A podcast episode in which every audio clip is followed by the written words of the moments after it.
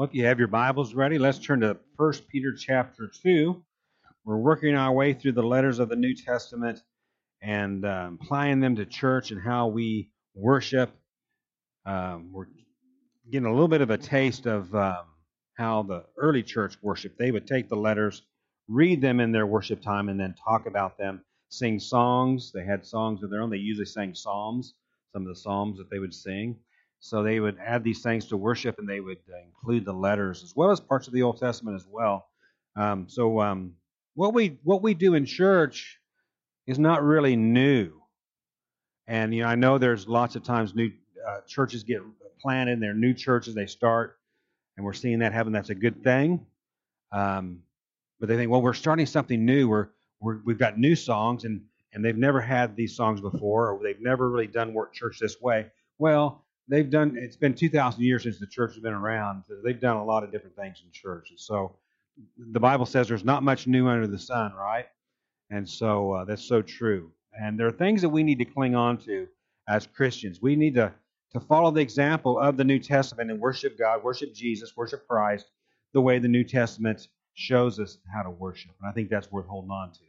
And so uh, that's why we're doing this. So let's pray before we get started all right Father, as we go in time of uh, worship of your word, we're, we're looking to hear from you truths about how to apply to our lives, truths that we can take into our own hearts, truths that will change us and guide and direct us and help us, Lord, through this life. Truths that will also lead us into your presence, Father, today, and then when the day comes that we might go to be with you. Father, we know that uh, through Jesus we'll be with you because of him, because of his sacrifice on the cross, because of his powerful resurrection from the from the dead we know that we will be with you because of our belief and faith in him. He is more precious than silver, he is more costly than gold. He is worth all that we are and all that we have. And so, Father, I pray today that you will speak through me to these folks, Lord, whether they're in, in person or whether they're on Facebook Live, that you will speak in such a way that they hear you. And that other people who maybe who don't know you yet, but are, are longing for you, are longing for something to really build their lives on, you're that you're that thing Father. We know that you're the thing that we can build our lives on. So, Father, we pray for you to really do the work that only you can do. I just ask that this message go out across the internet and be bear much fruit for your kingdom and for your glory. And so just use this all today, I pray in Jesus' name. Amen. For those of you at home, don't forget to have a piece of paper and, and, a, and a pencil ready or a pen uh, to take some thoughts, some notes down. It's always encouraging to do that, I think. That if you take down thoughts that God says, God might speak to you from something that I might not say anything about, but in one of the verses that I talk about, or, or one of the passages that I refer to, there might be something that God speaks to you about that I don't say, and you want to, you need to jot that down, that thought, or whatever it is that God lays on your heart. So uh, taking notes is important in worship because you're learning from God. I hope. I hope that you're learning from God.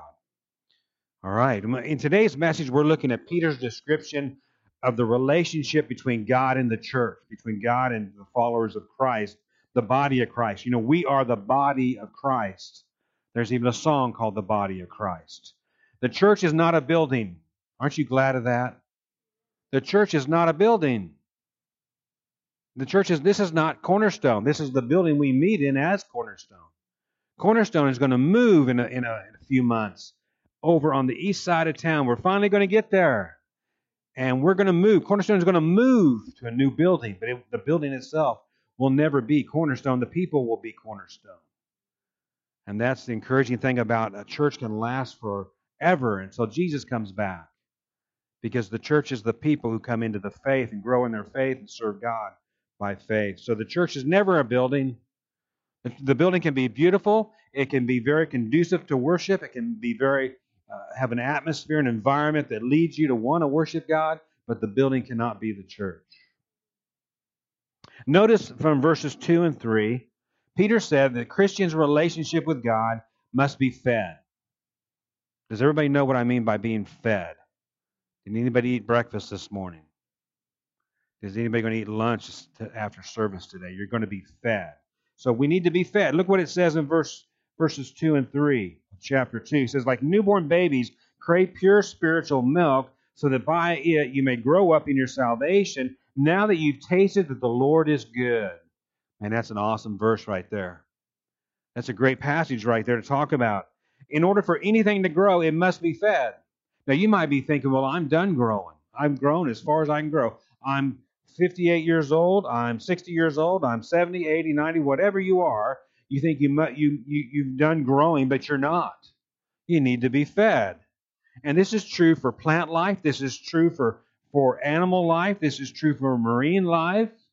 This is true for humans. All things need to eat to at least stay alive.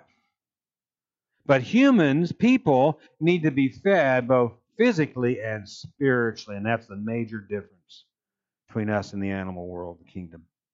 The Christian is fed spiritually by God through prayer.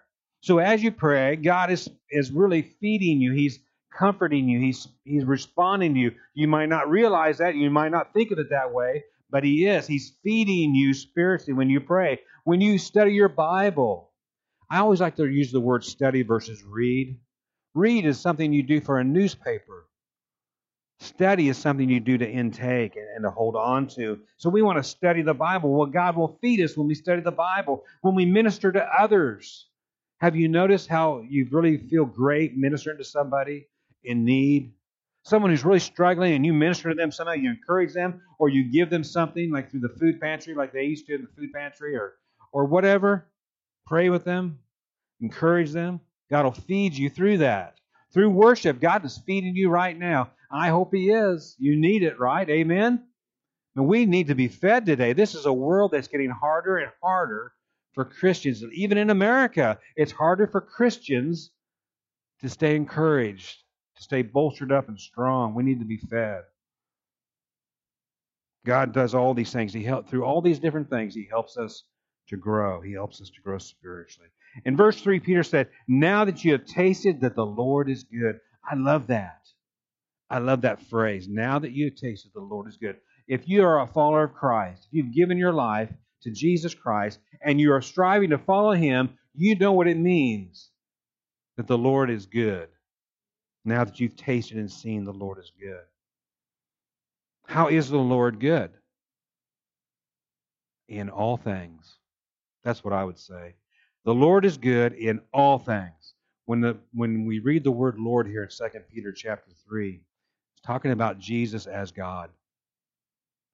So we're talking about God, but we're also talking about Jesus. We're talking about the Father. We're talking about the Holy Spirit. But Jesus here, Jesus in good is good in all things. In all things. Romans 8, verse 28. And now we know that in all things God works for the good of those who love him, who've been called according to his purpose. God works for the good of those who love him in all things. Amen, right? In Matthew 7, verse 37, we're told that when people would watch Jesus and he would perform a miracle and he would heal somebody, cause them to stand up and walk, help a leper to be cleansed, uh, uh, help a blind man see or a mute person talk, or that little old lady that was that was crunched over because she had some disability and she was crunched over and he, he was able to help her stand straight up. And they would watch that and they were over, overwhelmed by Jesus. Mark 7, verse 37 says, People were overwhelmed with amazement. He has done everything well, they said. So when we talk about how is the Lord good, He's good in all things. All things. Then Peter tells us that Jesus was meant to be rejected. He jumps right into this. He just squarely jumps right into this whole idea of Jesus being rejected. Look at point number one on your outline. If you're ready at home, folks, write this down. Jesus, rejected by men, chosen by God. Look at verse 4 and 5 again with me. As you came to him, the living stone, rejected by men, but chosen by God and precious to him, you also, like living stones, are being built into a spiritual house to be a holy priesthood, offering spiritual sacrifices acceptable to God, to God through Jesus Christ. I'm not sure that we're all mindful of how rejected Jesus really was how often he was rejected then, how often he's rejected today. Isn't that sad that people would turn away from Jesus Christ, the greatest gift of this world? Lots of people rejected Jesus to his face.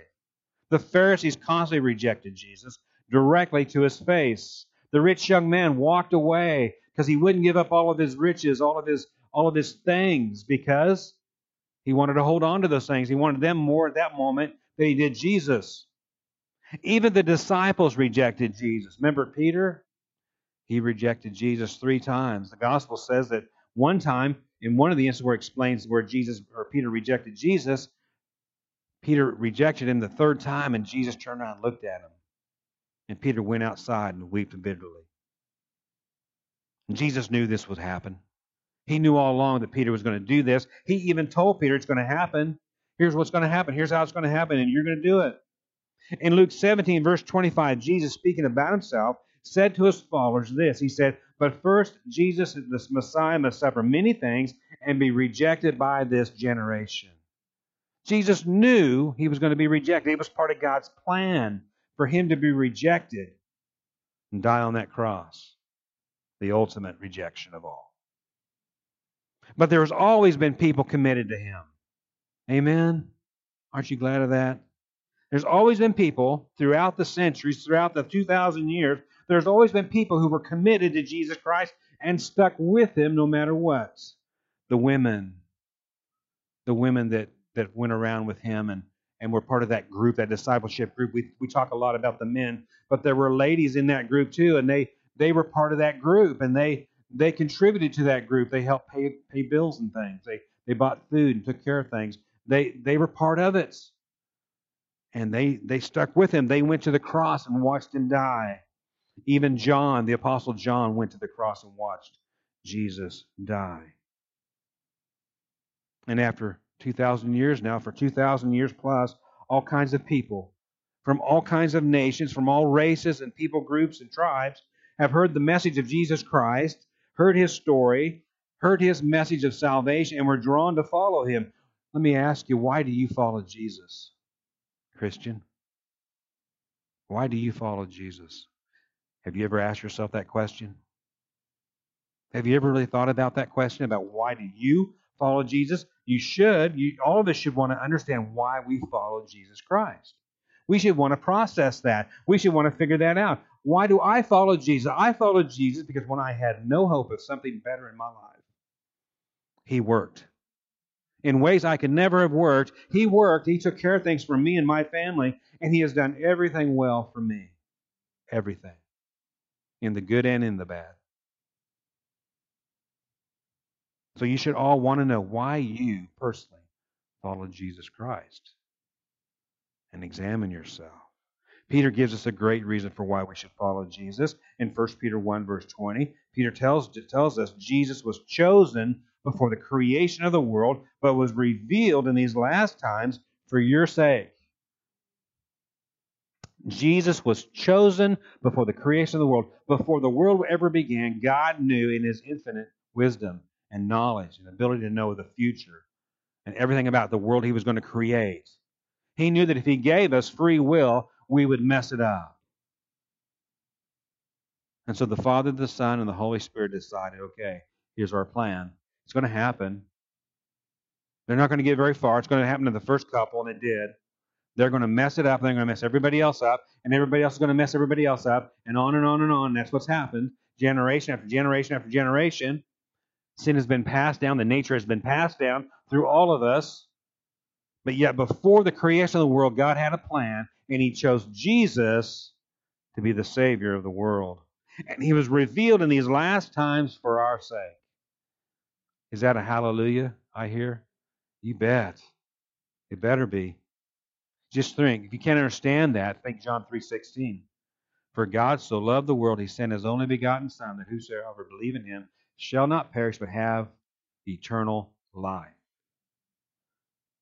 For God did not send his Son into the world to condemn the world, but to save the world through him. It was God's plan all along. God knew if he gave us free will, we would mess it up. We would choose our own way instead of staying close to God. Adam and Eve did it. Everybody else has done it too. Look at verse 6. Here Peter paraphrases Isaiah, Isaiah 28, verse 16. Verse 6 For in Scripture it says, See, I lay a stone in Zion, a chosen and precious cornerstone, and the one who trusts him will never be put to shame. See, I told you, the early church, they would go to the Old Testament and worship God and Jesus. Because the Old Testament lays the groundwork to reveal who Jesus is. And Jesus is this cornerstone that Isaiah talks about. that chosen, precious cornerstone, and the one who trusts in him will never be put to shame. He tells us, Peter tells us that Jesus will never do anything to shame us. Actually, the reverse is true. We often do things that shame him. We often bring disrepute on his name by the things that we do or say. He will never let us down. We often do let him down, don't we? He will never be defeated. Sometimes we are. I'll admit there are times in my life I felt totally defeated as a Christian. He always comes through no matter what, and in the end, Jesus will be triumphant, so will we if we follow him. If we walk out of our failures and into his victory, we triumph too. That's the hope he gives. That's why he's the cornerstone. Well, then, point number two, Peter said this. He said, To those who believe in Jesus, Jesus is precious. What does that word precious mean? Anybody? Anybody know? Highly valuable. Something worth holding on to, something worth giving everything else for, no matter what. I'm willing to give everything for this. And that's, Peter says, that's Jesus. There's nothing of this world that's that precious. There's nothing of that of the world that that's costly. There's nothing that world of the world that's that's that worth giving everything for. Look at verse 7. He says there, Now to you who believe that this stone is precious, but to those who do not believe, the stone the builders rejected has become the capstone, and a stone that causes men to stumble, and a rock that makes them fall. He describes Jesus three ways here in verses 7 and 8. He says that in verse 7, Jesus is a precious stone. In verse 7, in the middle, he says he's our capstone. And in verse 8, Jesus is a rock that causes men to stumble and fall. Be not that person who stumbles and falls. Amen. Jesus is a precious stone, meaning he is highly valuable, that he is highly, also highly honorable. Our world does not understand honor today. Notice that? Watch the news. Watch what's going on in the big cities. Is it an honorable thing to burn down somebody else's property and destroy it and steal all of it, even though they had nothing to do with what happened that caused that the protest in the first place? That's not honorable. That's not honorable in any way. And yet, Jesus, the most honorable person in the world, the most honorable thing, if you want to call Jesus a thing, the most honorable existence in the universe, stepped into this fallen world for us. Makes him precious. He's highly valuable. He's honorable. He deserves to be honored. In the biblical sense, honor is showing great respect for something or someone. Peter said Christians are to honor Jesus. We're to consider Jesus Christ more precious than silver, more costly than gold, both in this life and also in the next. He is also our cornerstone. When a construction company in, in the ancient world would begin to build a building, they did like they do today. They put in footings in the corners, and they sunk those down deep, and they would put rock down in big rocks. Fill those corners full of of rocks. That's the footing. And then they would lay a foundation. They would put the foundation around it, and they would go down so far there, not as far as the footings, but so far down, and fill that in with rocks. And then so it'd be level with the ground. And then before they begin to build the wall, they would take the biggest rock they could find out of the most durable, durable material, granite or something like that. And, and it wasn't to be decorative, it was simply there for a purpose. And they would put it in the corner one corner of the building, and they would build the walls off of that cornerstone. And that cornerstone would give the entire building strength and durability and, and stability, and it would help it to be uh, just a very stable building. Some of those buildings are still in existence today. They're all over Europe. The cornerstone was a point of strength. It was the largest stone in the structure. It gave the building its ability to withstand attacks by weather or by enemies. And Jesus does that for us. He is our cornerstone. We lean on Him, don't we? We go to Jesus when things are difficult. We praise Him when things are good. Paul or Peter also said that Jesus is our capstone. You know what a capstone is? The arch is a great engineering feat. Came out of the ancient world also, out of out of the Middle Ages, earlier, actually earlier than the Middle Ages. but it was used in the in across Europe, across the world, uh, and it was a great engineering feat in the ancient world. The capstone was the stone in the middle of an arch. The arch would be the round top of an opening of a doorway, and up above there, in the center of the arch, would be this big rock, and it would be up there, wedged in. It would be an angled on each end, and it would be wedged into the ark, and it would give the ark its stability. It would give it width. It would give it strength so that whatever it was bearing under down on it, it would not give way. And so that capstone had to be a very strong, durable rock because it needed to give support for whatever it was holding up. Because you don't want to walk through something that's going to fall down on you, right? No. Peter wants us to see that this is that Jesus this way. He wants us to see Jesus as our capstone. He holds up things in our life. He gives us strength. He allows us to rest on Him. We find our stability in His immovability. Yeah. But for those who reject Him, Peter said, He's a rock they stumble over. I remember growing up on the farm and we'd go out and check cattle. Sometimes we had to walk to find them out in the brush of the pasture. And every now and then I'd stub my toe on a rock that stuck up out of the ground part way. You ever do that? Some rock, you just kick it and you stumble, and, you know, and you just about fall down if you didn't. Well, unbelieving people stumble over Jesus. You know how? They can't understand him. They struggle with this whole idea that he's our Savior. They struggle with the idea that he's perfect. They struggle with the idea that he's God. They struggle with all these things about Jesus. I struggled with those things. I'm sure some of you struggled with those things before you became a follower of Christ. And they stumble over him in this life, and they will stumble over him in the next if they do reject him forever. 1 Peter 1, verse 18 says this For you know that it was not with perishable things such as silver or gold that you were redeemed from the empty way of life handed down to you from your forefathers, but with the precious blood of Christ, a lamb without blemish or defect a blemish. You can be the most beautiful person, but if you got a brown spot on your face, you have a blemish. And you're no longer the most beautiful person. Right? Yeah.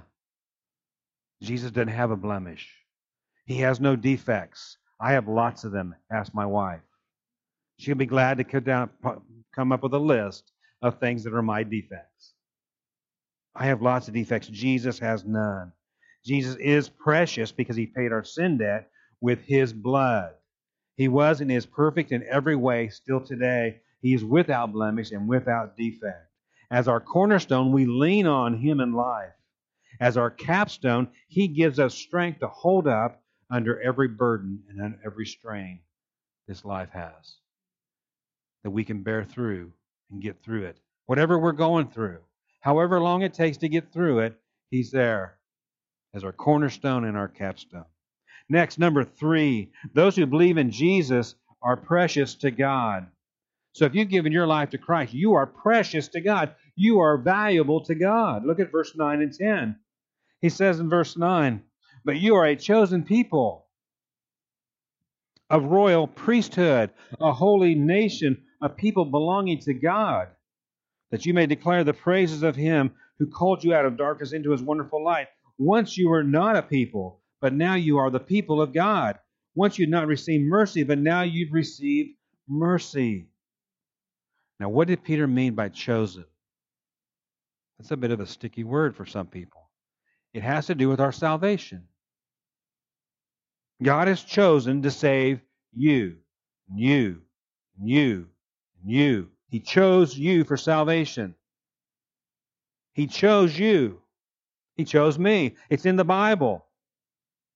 The Bible tells us we have we we are chosen people, but you still have to be a committed follower of Jesus Christ. You still have to come to Christ and mean it. We have to believe in Him, and we have to commit ourselves to being His people in all that that means. See, Jesus doesn't just choose people to be halfway Christians, He wants us 110%. The Bible tells us we have to choose to accept the salvation Jesus offers to everyone. It's part of that free will thing. Now, God does all the work of salvation. We have to be willing to trust in Jesus and commit ourselves to being his people. In Acts 2:21, Peter said this, everyone or anyone, I'm sorry, and everyone who calls on the name of the Lord will be saved. Everyone. So it is possible for everyone to be saved, though not all will be. In Titus 2:11 we're told, "For the grace of God has appeared that offers salvation to all people." So somehow God chooses us and yet he offers salvation to everybody. Free grace has to be offered to everybody, or it's not free grace. It's certainly not grace. If you withhold grace from one group of people and offer it only to another group of set people, and these other people can never access that God, that grace, that's not grace. Right? Yeah, it's not grace. It's called bias. Only then, only when we accept the free offer of grace that God has offered to all people, that offers salvation to all people. Only then can we become a royal priesthood, a holy nation, a people belonging to God. Only then. Other than that, we're just sinners walking around waiting to die. And I was one of them. And you probably were too. As a royal priesthood, a holy nation, a people belonging to God, we have duties, we have responsibilities that are part of our relationship with God. A royal priesthood, that refers to worship. We're to lead in worship. Did you know that the leader of the worship service doesn't just stand on the stage? The leaders of the worship service are all in the room together. You're all leading in worship. You just don't think that way. We're all to be an active, continual worshiper of God. We're all to be part of bringing more people in to worship God a holy nation. A holy nation. This is referring to the fact that we're unique people. Some of us are really unique, right? Yeah, but we're a unique people. We're, we have a different agenda than the world has. That's why Christians should not join in the, in the rioting and the burning, no matter what we need to protest. There shouldn't be we shouldn't be burning things down. We can go protest things, but we shouldn't burn things down or riot and throw stuff and try to hurt people. We're also a people belonging to God. We owe our allegiance to our Savior before anything or anyone else, including ourselves. Including ourselves. Our allegiance must go to Jesus Christ. He's our Savior and our Lord. That's why 1 Corinthians 6, verse 19 to 20 says this You're not your own, you were bought with a price. What were you bought with? What was the price that you were bought with? It was the blood of Jesus Christ, the Lamb without blemish or defect. That's what bought you. And all this means point number four. Look at point number four in your outline. Write this down at home. Those who believe in Jesus no longer belong to this world. There was a time when I belonged to this world. I liked the things of this world back then. I still like this world. This is a great, good world. God created a great world to live in. I don't like everything of this world, but I do like a lot of it. I've been to the mountains and the Rockies. I like those. I don't want to live there, but I like them. I've been to the ocean. I don't want to live there either, but I like the ocean. I like trees. I like forests. I like. I kind of. I kind of want to live around a forest. I like that. I, I lived a long time in central Kansas where it's really flat and there's not a lot of trees other than cottonwoods. Well, I kind of like the trees of eastern Kansas and western Missouri and western Arkansas. I like those. Oh, and Oklahoma too. I, I like these forest areas. But we, but I don't belong to this world. Not like I used to, anyway. Look at verse 11. It says there in verse 11, Dear friends, I urge you as aliens and strangers in the world to abstain from sinful desires which war against your soul. Sinful desires which war against your soul. The world is full of those things. They're everywhere. They're all over the place. Write this down. This I think this is a really good saying. What we should value, the world doesn't. Just realize this. What we value, the world doesn't. And what we pursue, the world never will. Who do we pursue? What do we pursue? We pursue godliness, holiness. We pursue, we pursue Jesus. We strive to be better followers of Christ. The world doesn't do that. This means we must constantly choose not to do some things to not seek some things, even for enjoyment, Peter said a lot of things of this world will war against your soul, meaning it'll, it'll get in there between you and God and try to separate you from God, even for a moment, even for a few hours or time or a few days. If it can really split you off, it really will try everything it can do that. It wants to separate you from your relationship with God. It doesn't want you to rest on Jesus as your cornerstone or rest under Jesus as your capstone. It wars against our soul. The world doesn't want what's best for us.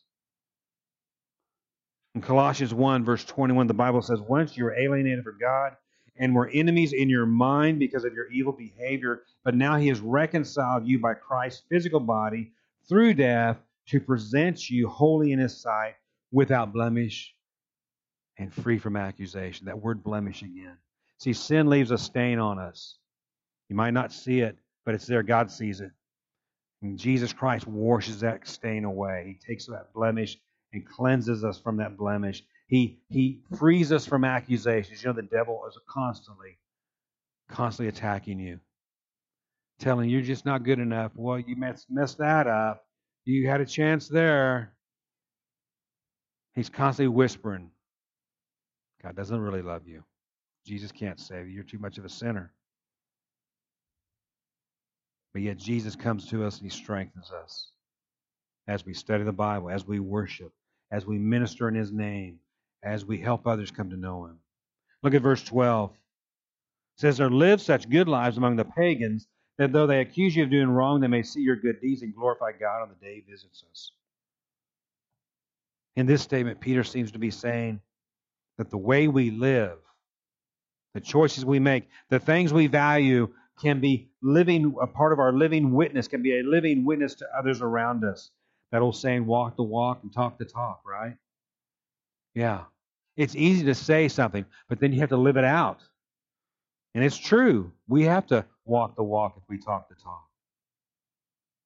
If we really are followers of Jesus Christ, our lives will bear witness to that. It'll prove out our faith to unbelievers. And by the way, you know, it, we do this best by the way we treat them, by the way we interact with unbelievers, by the way that we join them in doing things, and by the way that we abstain from doing things that they do. And Jesus said it best in Matthew 5 16, let your light shine before men, that they may see your good deeds and praise your Father in heaven. I don't know how many uh, unbelieving people, non Christian people, came through the food pantry here at Cornerstone. For 10 years, we had a food pantry, and we ministered to all kinds of people Muslims, Catholics. We really didn't care if they told, they told the counselors what they did or what kind of religion they were. If they were no religion, they came in, they got food, they got treated, they treated well with respect, they got prayed over. That had to bear some witness with them, and had to water some seeds or plant others. It's all how we interact with the world around us that proves that we really belong to Jesus or not. If you're wondering, can I have this kind of relationship with God? Can I really, can I really truly have a relationship with God like this that you're talking about, Gary? Yeah, you can. You can. And it's not that hard. It's not that hard. All you have to do is respond to God. See, God is always seeking to draw people to his son, Jesus Christ. The Bible tells us that no man comes to me unless the Father draws him. That's what Jesus said. But you got to respond to God, and God wants you to respond to Him, and He's reaching out to you. I believe He's reaching out to you right now through this message and the songs that we sang. You have to respond to Him. That's your part. That's all you get to do is respond, and then you have to obey and follow Him. To become a follower of Jesus, all you have to do is ask Jesus to forgive your sins, be your Savior and Lord, but you have to mean it. You just can't lip service. Can't do that. And if you do mean it and you do respond, God will bless you. And Jesus will save you. And He will change your life. And everything He does in your life will be good. Everything. Romans 10, verses 12 to 13 says this The same Lord is Lord of all and richly blesses all who call on Him. For everyone who calls on the name of the Lord will be saved. See, if you call on Him from your heart, He'll respond to you from His heart as well.